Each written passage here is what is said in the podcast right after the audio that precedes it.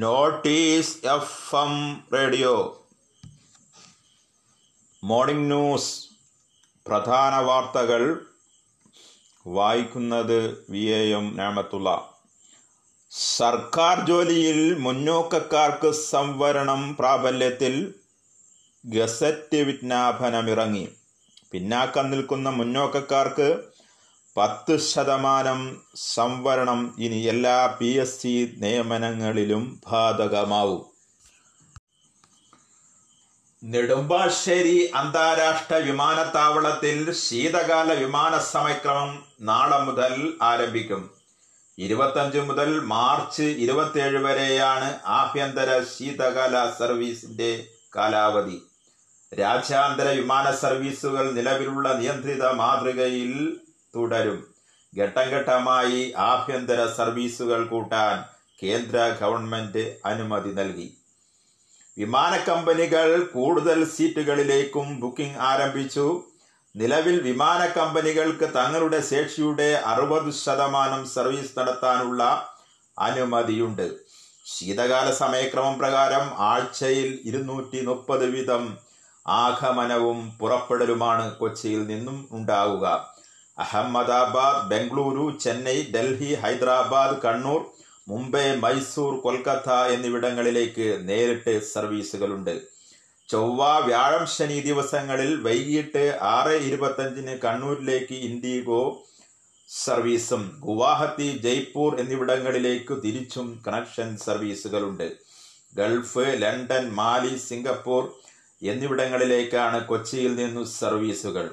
Covid മാനദണ്ഡങ്ങൾ പാലിച്ച് യാത്രക്കാർക്ക് പരമാവധി സൗകര്യങ്ങൾ ലഭ്യമാക്കുമെന്ന് സിയാൽ വ്യക്തമാക്കി. കേരളത്തിൽ കോവിഡ് പോസിറ്റിവിറ്റി നിരക്ക് പന്ത്രണ്ട് ദശാംശം ഇരുപത് ശതമാനം. പ്രതിദിന സാമ്പിൾ പരിശോധനകളുടെ എണ്ണം വർദ്ധിപ്പിച്ചു. അറുപത്തേഴായിരത്തി അഞ്ഞൂറ്റി തൊണ്ണൂറ്റി മൂന്ന് സാമ്പിളുകൾ പരിശോധിച്ചതിൽ എണ്ണായിരത്തി ഇരുന്നൂറ്റി അൻപത്തി മൂന്ന് പേർക്ക് കോവിഡ് സ്ഥിരീകരിച്ചു. കഴിഞ്ഞ ദിവസങ്ങളിൽ രോഗസ്ഥിരീകരണ നിരക്ക് കുറഞ്ഞത് നേരിയ ആശ്വാസം പകരുന്നെങ്കിലും പുതുതായ രോഗികളിൽ ഏഴായിരത്തി എൺപത്തിനാല് പേർക്ക് സമ്പർക്ക രോഗബാധ, തൊള്ളായിരത്തി മുപ്പത്തൊമ്പത് പേരുടെ ഉറവിടം വ്യക്തമല്ല. ഇതര സംസ്ഥാനങ്ങളിൽ നിന്നും വന്ന നൂറ്റി അറുപത്തി മൂന്ന് പേരും അറുപത്തേഴ് ആരോഗ്യ പ്രവർത്തകരും രോഗബാധിതരായി.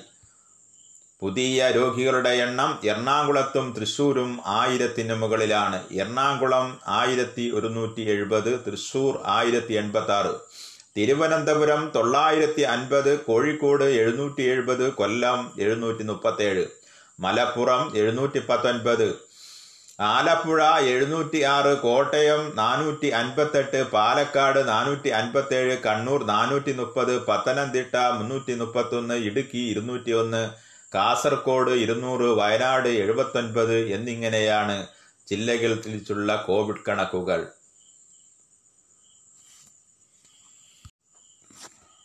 കോവിഡ് നയൻറ്റീൻ ബാധിച്ച് മരിച്ച വ്യക്തികളുടെ മുഖം മാർഗനിർദ്ദേശങ്ങളനുസരിച്ച് അടുത്ത ബന്ധങ്ങൾക്ക് അവസാനമായി കാണാനുള്ള അവസരം നൽകാൻ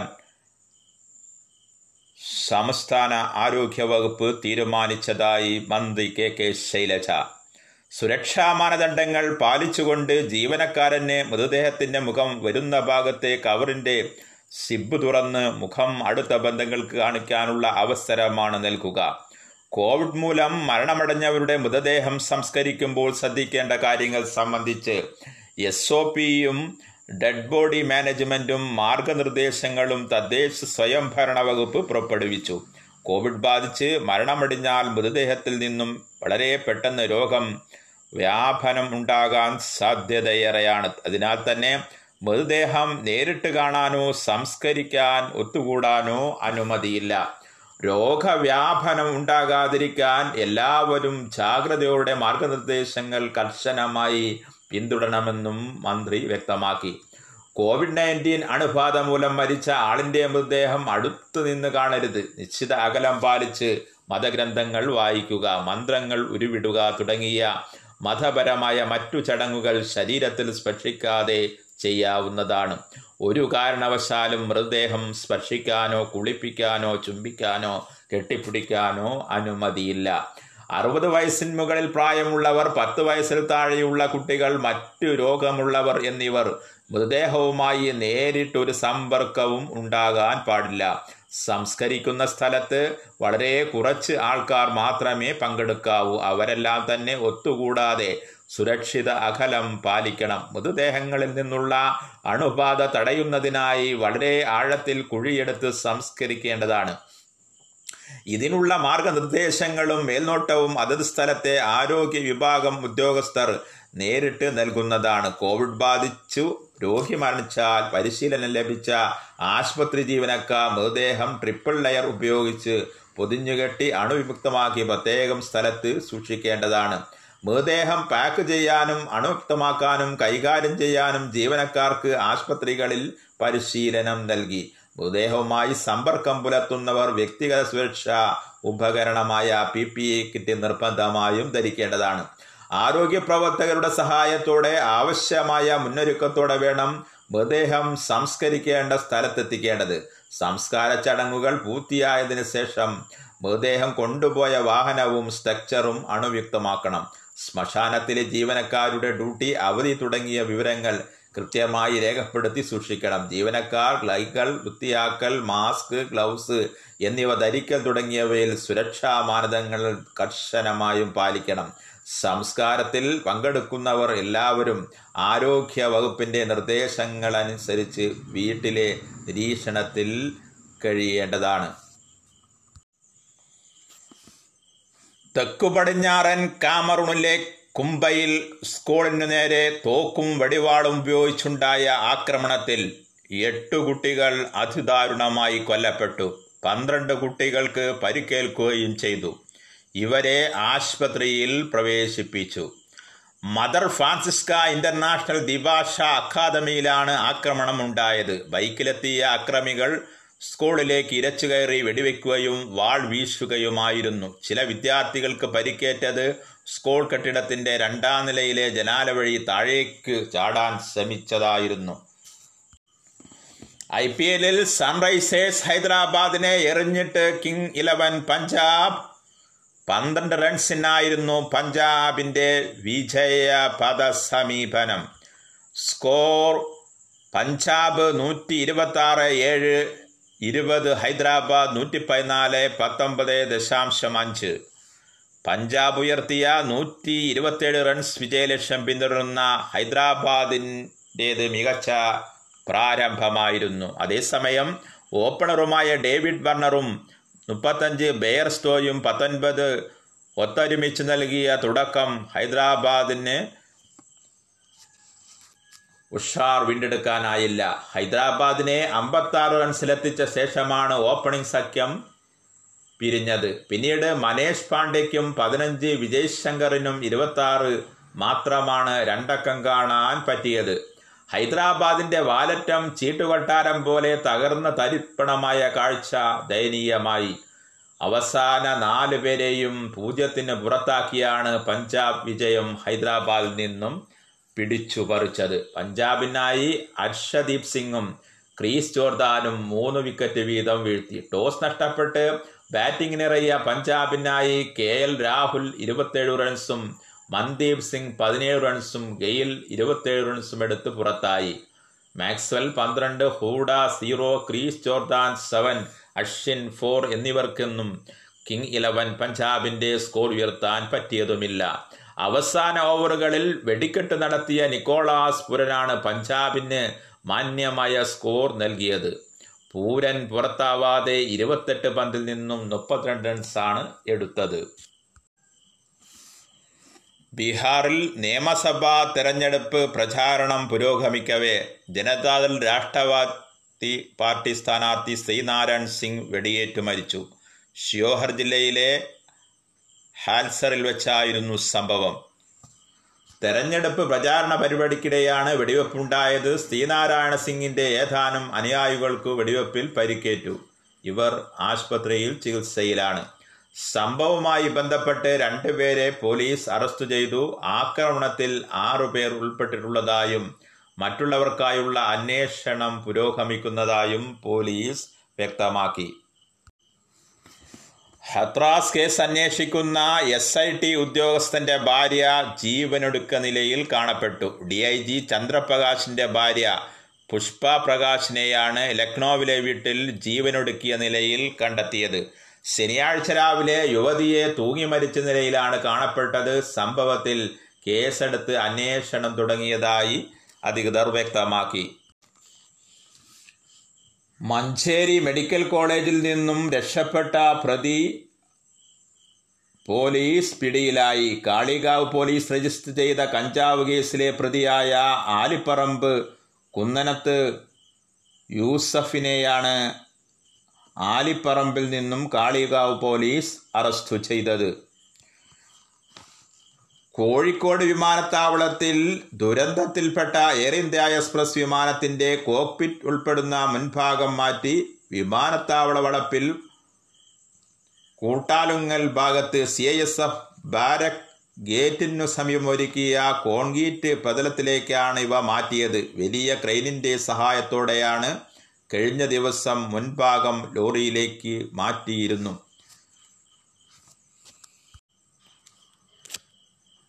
മലപ്പുറം ഗവൺമെൻറ് കോളേജ് നഗരസഭയുടെ ആഭിമുഖ്യത്തിൽ കോവിഡ് ആദ്യഘട്ട ചികിത്സാ കേന്ദ്രം പ്രവർത്തനം തുടങ്ങി.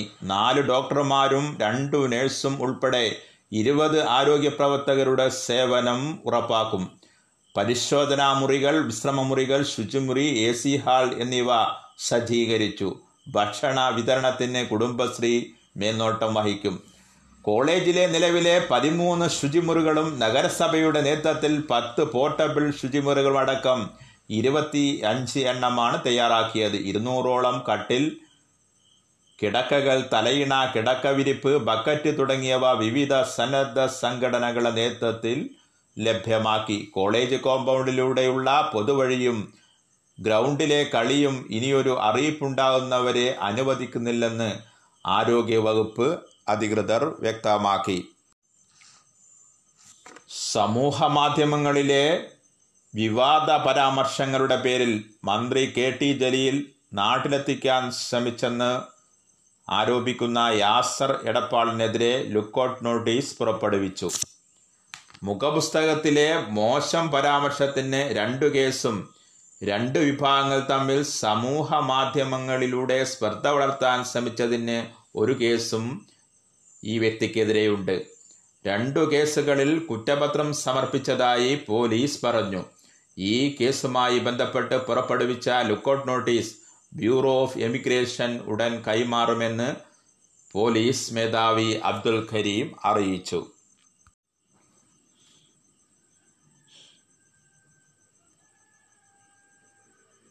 സ്വന്തം ഗ്രാമങ്ങളിലെത്താൻ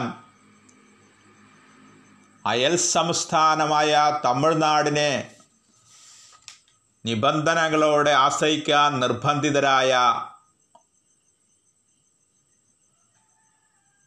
പറമ്പിക്കുളം തേക്കടിയിലേക്ക് ചെമ്മണാമ്പതി വെള്ളക്കൽ തിട്ട് വഴി വനപാതയൊരുങ്ങുന്നു. ആദിവാസികൾ കാണിച്ച വഴിയിലൂടെ വനപാത നിർമ്മിക്കാൻ പറ്റുമെന്നാണ് എഞ്ചിനീയർമാരുടെ സംഘം ഇതിനകം വിലയിരുത്തിയത്. മുടിവായ് മുതൽ ആദിവാസികൾ റോഡ് നിർമ്മിച്ച് പൂർത്തിയാക്കിയ സ്ഥലം വരെ രണ്ടേ ദശാംശം പതിനെട്ട് കിലോമീറ്ററാണ് വനപാത നിർമ്മിക്കുക. ചെമ്മണാമ്പതി മലയടിയോരം വരെ മൂന്നേ ദശാംശം നാനൂറ്റി അറുപത്തിനാല് കിലോമീറ്റർ വരും. ഇതിനിടയിൽ ഇരുപത്തിമൂന്ന് വളവുകളുണ്ട്. ഇവിടെ വീതി കൂട്ടിയെടുക്കേണ്ടി വന്നാലും വനാവകാശ നിയമപ്രകാരം വനം വകുപ്പ് മുതല മട പഞ്ചായത്തിനു കൈമാറുന്ന ഒരു ഹെക്ടർ സ്ഥലത്ത് വനപാത നിർമ്മാണം പൂർത്തിയാക്കാനാവുമെന്നാണ് പ്രതീക്ഷ. ഒന്നേ ദശാംശം ഇരുന്നൂറ്റി എൺപത്തിനാല് കിലോമീറ്റർ നിലവിൽ ആദിവാസികൾ വനപാത നിർമ്മിച്ചിട്ടുണ്ട്. തേക്കടിയിലെ മുടിവായിൽ നിന്നും ബ്ലോക്ക് പഞ്ചായത്തിലെ assistant engineer Y Sharif, Muthalamada assistant engineer K C Krishnanunni, Muthalamada തൊഴിലുറപ്പ് assistant engineer P Varun Prasad, ഓവർസിയർമാരായ A Sattar, C Vivek, S Jeesh, M Sandeep എന്നിവരടങ്ങിയ സംഘം ഊരുമൂപ്പൻ രാമൻകുട്ടിയുടെ നേതൃത്വത്തിൽ കാണിച്ച വഴിയിലൂടെ അടയാളപ്പെടുത്തിയാണ് കാടിറങ്ങിയത്. മഹാത്മാഗാന്ധി ദേശീയ തൊഴിലുറപ്പ് പദ്ധതിയിൽ മുതലമട പഞ്ചായത്ത് തയ്യാറാക്കിയ ആക്ഷൻ പ്ലാൻ ജില്ലാ പഞ്ചായത്ത് അംഗീകരിക്കേണ്ടതുണ്ട്. കൊല്ലങ്കോട് ബ്ലോക്ക് പഞ്ചായത്ത് അധ്യക്ഷ ശാരദ തുളസിദാസ്, മുതലമട പഞ്ചായത്ത് അധ്യക്ഷ കെ കെ ബേബി സുധ, പട്ടികവർഗ വികസന ഓഫീസർ പി രാജീവ്, തൊഴിലുറപ്പ് പദ്ധതിയുടെ joint B D O K Santhosh Kumar എന്നിവരുടെ നേതൃത്വത്തിലുള്ള സംഘവും വനപാത നിർമ്മാണ പ്രദേശങ്ങൾ സന്ദർശിച്ചു. സെക്ഷൻ ഫോറസ്റ്റ് ഓഫീസർ വി സുരേഷിൻ്റെ നേതൃത്വത്തിലെ എഞ്ചിനീയർമാരുടെ സംഘവും അടയാളപ്പെടുത്തിയ പ്രദേശത്തിൻ്റെ ജി പി എസ് പോയിന്റ് രേഖപ്പെടുത്തി. ചെമ്മണാമ്പതിയിലെത്തിയ K Babu M L A engineering സംഘത്തിൽ നിന്നും വിശദവിവരങ്ങൾ ആരാഞ്ഞു.